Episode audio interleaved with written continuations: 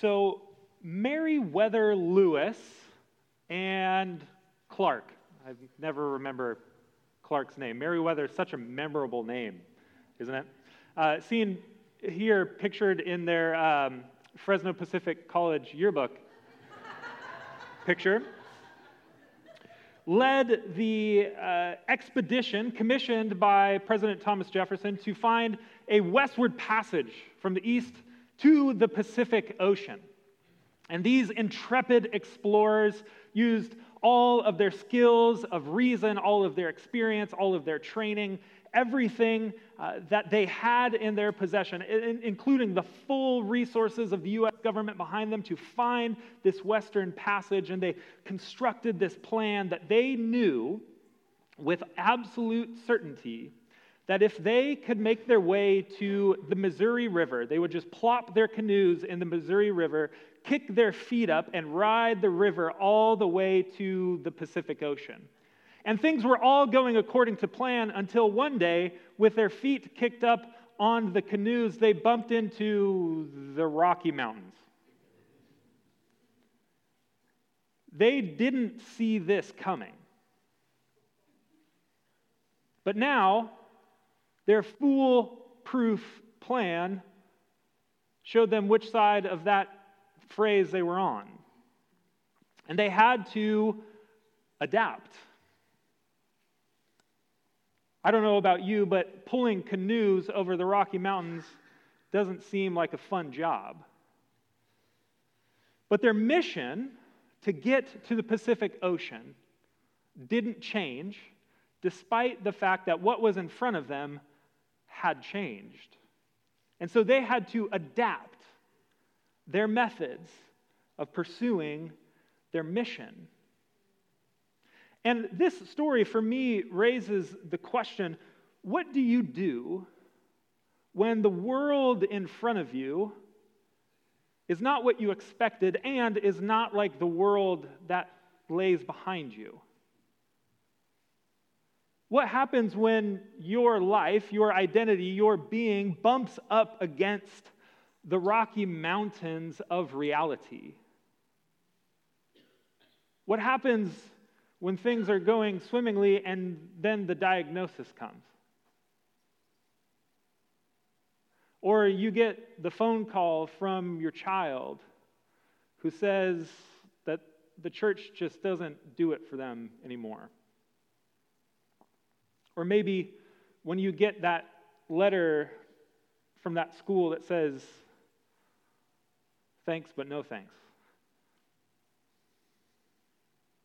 Or you get laid off from the job you had worked so hard to acquire. How do you adapt your life to the circumstances that life places in front of you? More on that in a second. Today, we are beginning a series called Generation to Generation. And my hope in this series is that we will explore in depth and in greater detail our mission as a congregation, which is to connect the generations to Jesus and to each other.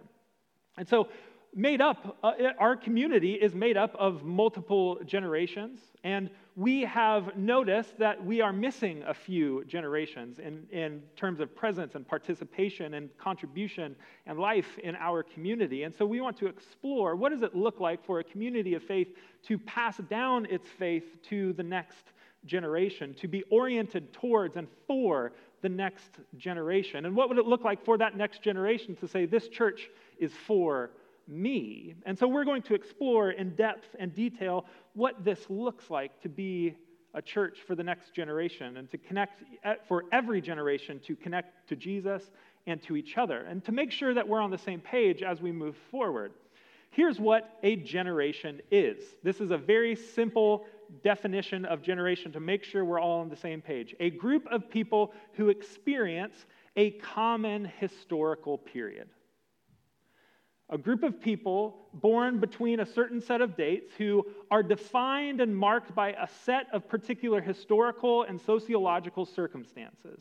That's what defines a generation. But we know that alive right now are multiple generations. In fact, There are more generations alive occupying planet Earth right now than at any other point in human history. If you're at our congregational meeting uh, two Sundays ago, I need to clarify because I said there were five generations alive, and I was wrong. There are five generations who currently occupy the workforce, but there are actually six generations alive right now who occupy the planet. So we have the builders, the boomers, Gen X, millennials, Gen Z, and Alpha. Started, started back over from the top. And I'll, I'll talk a little bit more about each of them next week. But the thing about each of these six different generations is each generation is shaped by a particular set of historical circumstances, and some of these generational differences create gaps.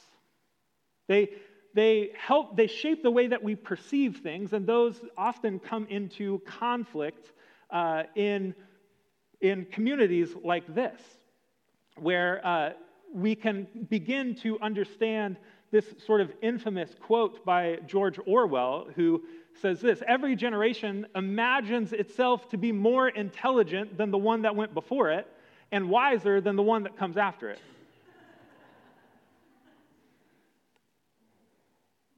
and so, how do we come alongside one another? How do we honor and learn from and accompany multiple generations all at the same time? Well, it begins first and foremost by recognizing that the God of the Christian story, the God who created and redeems and sustains all things, is, in fact, a multi generational God.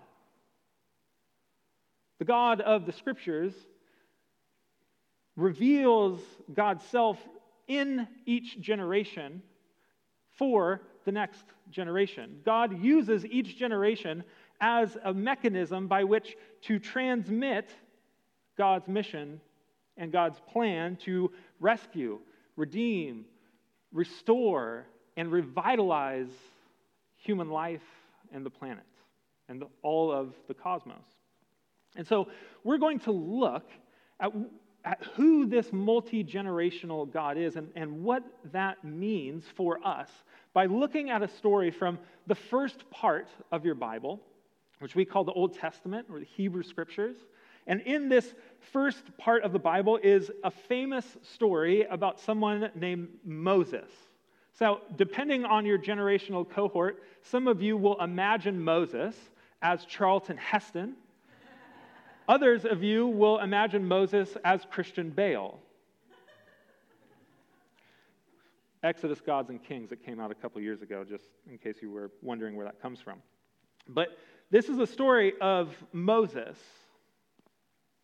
and we pick up the story after Moses, who, has, who is uh, one of the members of God's family, who, through a set of circumstances, uh, ends up being raised in the Egyptian palace as part of Pharaoh's family.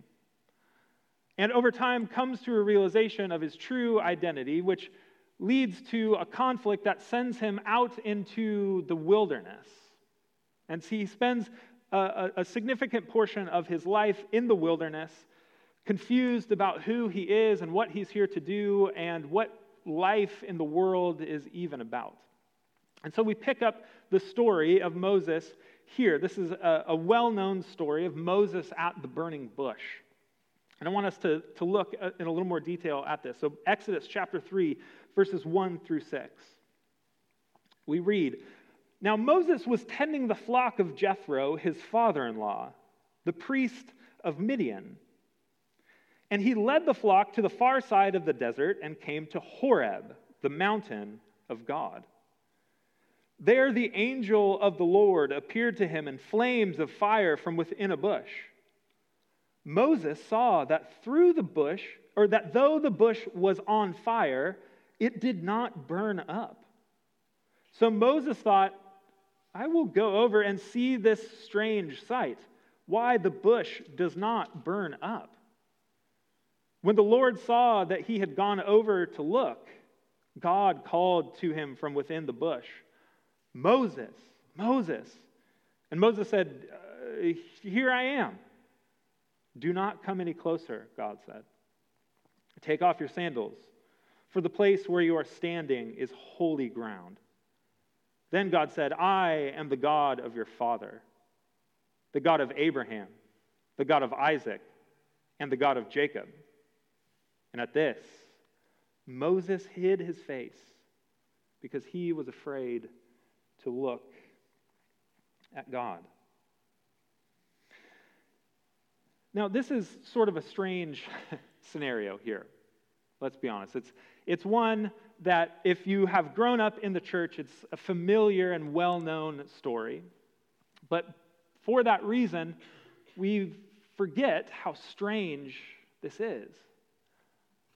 Moses tending sheep in a barren, desolate place. Finds himself at the foot of the mountain of God. And he's standing there, and he sees in front of him a bush that's on fire. Now, Perhaps this is a, a common sight in the wilderness to see a singular bush ablaze. But then Moses is standing there long enough to realize that the natural progression of events is actually not happening. What should be happening is this bush should be combusting and breaking down and turning into ash but it stays aflame. The wood continues to burn, but without turning to ash. And Moses is like, this is weird. I need to like zoom in on this. I need to come over closer and see what's going on here. And God notices Moses' curiosity. And he says, Moses, Moses is like, here I am. And then God reveals God's self. God speaks to Moses in a profound way. And God identifies himself. God essentially pulls out his driver's license, says, Hey, hey, hey, hey, I know this is kind of a strange thing, but let me know, or I, I just want you to know that this is this is this. Like I am what you're seeing is this thing that you've heard about. And God says, I am the God of your father, and I'm the God of Abraham, and I'm the God of Isaac and I'm the God of Jacob. In this new sort of revelation, this new experience, this, this fresh encounter of God's identity, God immediately links it back to who God has, the ways that God has shown up to God's people historically. It's a fresh encounter, but in a familiar way that God shows up. Now, this doesn't quite land on us. I am the God of your father and your father's fathers and the forefathers and all of that. It, this, it doesn't quite land on us in the same way with the same sort of emotional, like, whoa, I need to take off my shoes right now sort of way. And especially if, if you're not a follower of Jesus or, or maybe the way that you've been uh, affiliated with the church or the, or the things that you have learned about the church over time, makes you kind of like this is actually more of a turnoff for God to identify God's self with the historical sort of story of God's people. Maybe you feel a little bit uh, like this quip uh, uh, from sort of the king of the atheists, Richard Dawkins, who, in his reflection on the Old Testament, which we could kind of reflect on Christian history in a similar way, he writes this The God of the Old Testament is arguably the most unpleasant character in all fiction, showing his cards already. Jealous and proud of it, a petty, unjust, unforgiving control freak, a vindictive, bloodthirsty ethnic cleanser, a misogynistic, homophobic, racist, infanticidal, genocidal, filicidal, pestilential, megalomaniacal, sadomasochistic, capriciously malevolent bully. I don't know about you, but after reading that, I just want to give him a hug. are you, are you okay? Do you need a friend? I can make some recommendations, but now, if, if you read this and you're like, that's, that's a little offensive, then I would say maybe the invitation is to be a, a little more honest about your experience with reading the Old Testament, and maybe a little more empathetic about your reading of Christian history and how people might come to this feeling when encountering something like Christian tradition or the history of the church or the history of God's people. But I would say on the flip side, if, if this is how you identify, if this is you, how you evaluate the Christian story and Christian history and the Christian God, then I would just invite you to, to say, how did you come across those values by which you critique Christian faith? These things, misogyny, ethnic cleansing, racism, homophobia, infanticide, genocide, these are all staple elements of the ancient world. That without the impact and influence of Christianity, you might these might still be in the air that we breathe. But it is because the influence of Christianity and the God of Christian tradition that we even have categories by which to critique these things and see them as bad. So evaluate that too as you consider these things. But what's happening here in, in this moment is that God is revealing who God is to Moses in a new way. God hasn't ever done anything like this. Like, if you start in Genesis 1, there's not another burning bush. Like, God doesn't continue to say, oh, oh, burning bush, I know what's happening right now. This is God showing up on the scene. Nobody has ever encountered God like this in this way before. So, and if, if you're like, what? I, eh, I don't know. Let's turn the page, a couple pages, Exodus chapter 6. God says to Moses, I am the Lord. I appeared to Abraham, to Isaac, and to Jacob as God Almighty, but by my name Yahweh, I did not make myself fully known to them. This is something new. This is something fresh. That a new generation glimpses God in a way that previous generations had not yet seen.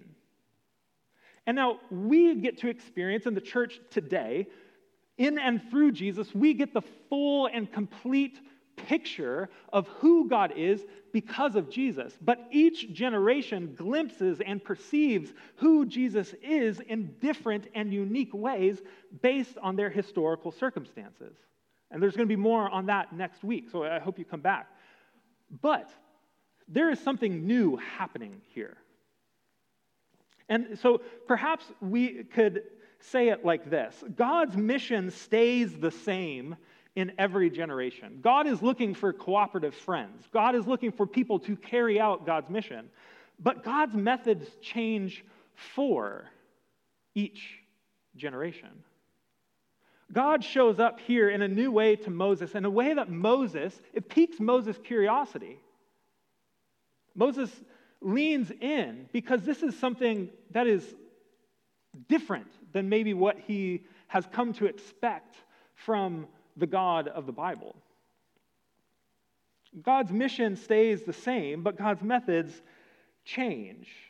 And it is the task of the church to discern God's unchanging mission, but then to be in relationship and encounter every generation in a unique culture and historical circumstance in a way to discern how to best adapt and apply that tradition in and for a new day. The composer Gustav Mahler puts it this way He says that tradition does not mean to look after the ash, but to keep the flame alive. Tradition does not mean to look after the ash, to say that this thing was once on fire, but it, it consumed it. The fire has left and has burned out. But how do we remake, how do we reparticulate this ash and put it back together so that it might catch flame again? No, tradition says how it trains our eyes and our hearts to see and to respond to where the flame of God's Spirit and God's presence is moving and active in new and fresh ways for this generation, in ways that connect to what God has always been doing in every generation. And so, the encouragement, my pastoral hug around you is to say, God doesn't change. So, you don't have to be afraid of change. God does not change. So you don't need to fear it. It's the same God speaking, acting, moving, showing up in new forms that new generations can lean into and respect and be curious about. So, how do we change? What's the invitation to change? What is changing? Many of you are asking. Well, there's lots of things changing in our world. There's lots of things changing in your life. Many things are changing, and we all encounter and experience and adapt to change in various ways that are shaped by our temperament and psychology and, and theology and all sorts of things that impact us. But there's a, there's a clue hidden, buried in this passage of, of one potential invitation to adapt and to change for many of us. And right in verse 1 of chapter 3, there's this line that we've just quickly walked past. But it's increasingly given me an imagination for what's possible. And it's this line right here. Now, Moses was tending the flock of Jethro, his father in law the priest of Midian. you went to seminary for that? wow. Here's what's happening Moses' father in law, a priest, a, a follower of God, somebody who has given his life who's had an encounter with God and whose life has been shaped as a result, receives in Moses into his family and gives this runaway fugitive a new job. This person who lacked an identity, he gives him one. He gives him a task, a vocation. And, and Jethro creates the conditions for Moses to encounter God in the way that Jethro himself may have done it, but just in a different form. You see, if, if, if Jethro hadn't equipped or given some of his responsibilities and tasks over to Moses, this may not have happened. And so Jethro creates the conditions for Moses to encounter Yahweh. And I think sometimes we quickly skip over things like this because we, when we read this story, we want to align ourselves with Moses. Our, uh, our cultural frame of reference is to put, always put ourselves as the primary subject of the story. But what about the supporting characters who make these encounters possible?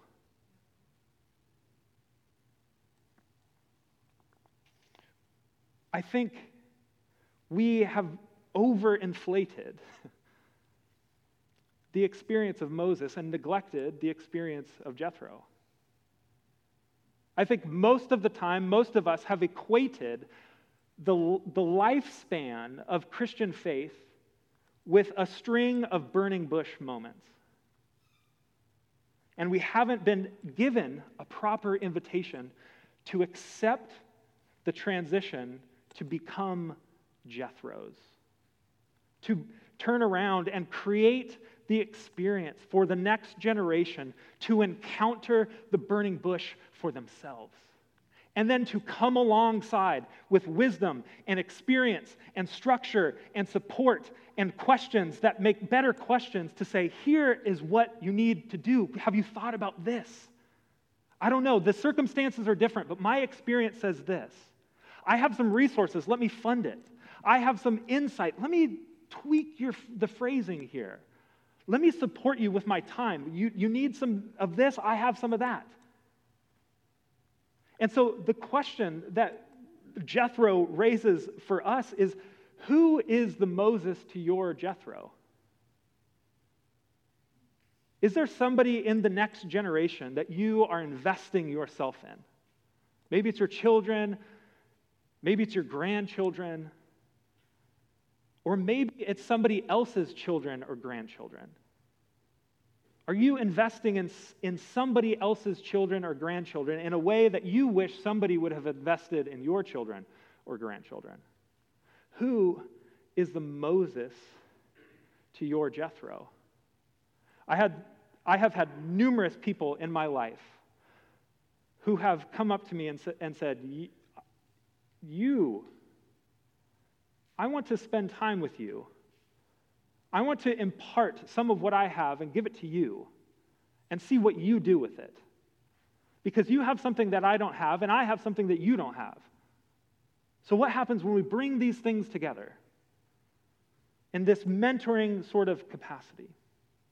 What's possible? Who is the Moses to your Jethro? But this invitation also works the other way around. Some of us need this Moses encounter. Some of us need to encounter God in a new way. Some of us need to have a trajectory shifting encounter with God. And so the question for you is who is the Jethro to your Moses? Who is ahead of you? Who can clear the way for you? Who can give you insight? Who can tell you all of the ways that they have failed as a parent or a grandparent to help you learn from their mistakes? Or who is somebody who you can ask questions to? What does this mean? Or how does this, what have people over time said about this thing? Or is this thing that I think is the most important thing, is it the most important thing in the scope of a lifespan? So, who for you, if you need an encounter with God, who is the Jethro to your Moses? And what could happen for you if you accepted this invitation in, in either direction? If you said, you know what, I've been trying to continue to man- manufacture this Moses experience, and, and maybe my burning bush moment becomes the moment when I accept this invitation to become Jethro and look back and invest in the Moses coming up. Or what would be possible for you if you said, you know what? I've been trying to figure this out on my own and I can't do it. The world is way too complicated and complex, and I need help from somebody who sees things different differently than me, who values things differently than me, who's maybe my parents' or grandparents' generation, but is way easier for me to talk to because they're not my parents or my grandparents. And what if?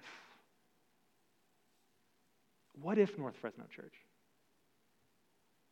What if we became a Jethro church to a Moses generation? What if we as a church positioned ourselves at the ready, looking forward at a generation who says, I have no curiosity at all about the way that you all do church?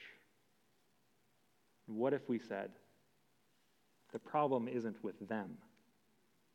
The problem is that we're trying to keep the ashes going. And what if we became, what if we became a Jethro church for a Moses generation? What sort of story might be told over the next 50 years about us. what sort of liberation might people experience if we were to do this? Because as the great British preacher Charles Spurgeon once put it, every generation needs regeneration. And sometimes that regeneration looks like Moses, and sometimes that regeneration looks like us becoming Jethro's. So may we be the people who point always and only and ever to the source of that regeneration, which is the life and the death and the resurrection and the presence and power of Jesus among us now. This God who never changes, this meal never changes, the invitation to grace never changes. But sometimes the ingredients that make up the bread, they change. Sometimes what we serve in the chalice, it changes. But God does not change. And so you can accept the invitation to this table where change can happen. On the night that Jesus was betrayed and handed over to be crucified, he gathered his friends around him. And he took a loaf of bread and he gave thanks for it. And he blessed it. And he broke it. And he said, This is my body given for you. And in the same way, he took a cup of the fruit of the vine and he blessed it and he gave thanks for it and he poured it out. And he said, This, my brothers and sisters, this is the cup of the new covenant. Something new, but something old.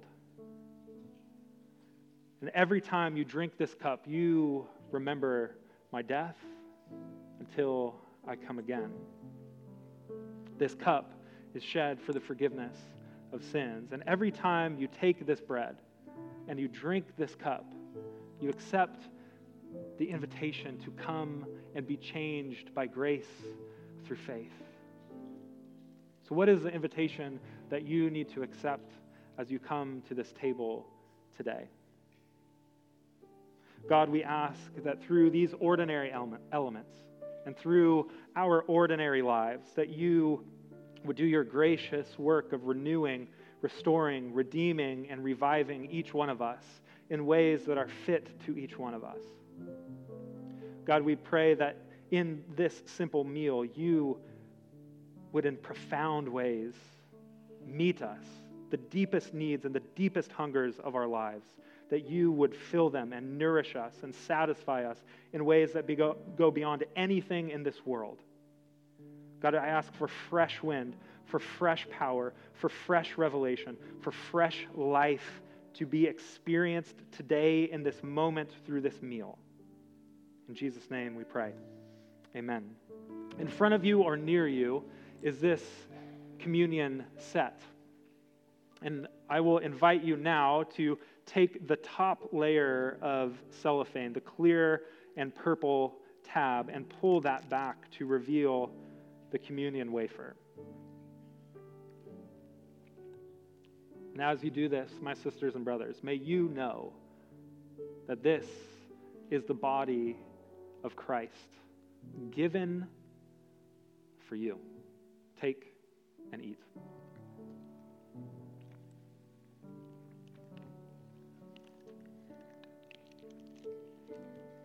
Now you can peel back the purple aluminum to reveal the grape juice.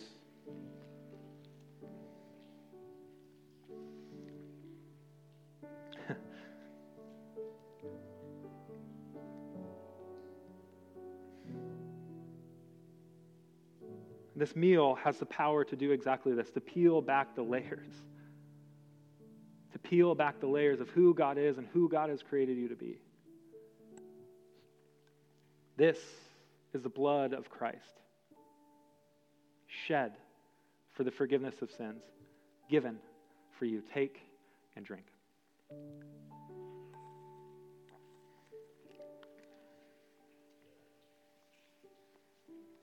So, God, we thank you for this meal. We thank you for your grace that meets us in ordinary ways and transforms us into ordinary, extraordinary, extraordinary, extraordinary vehicles of your grace.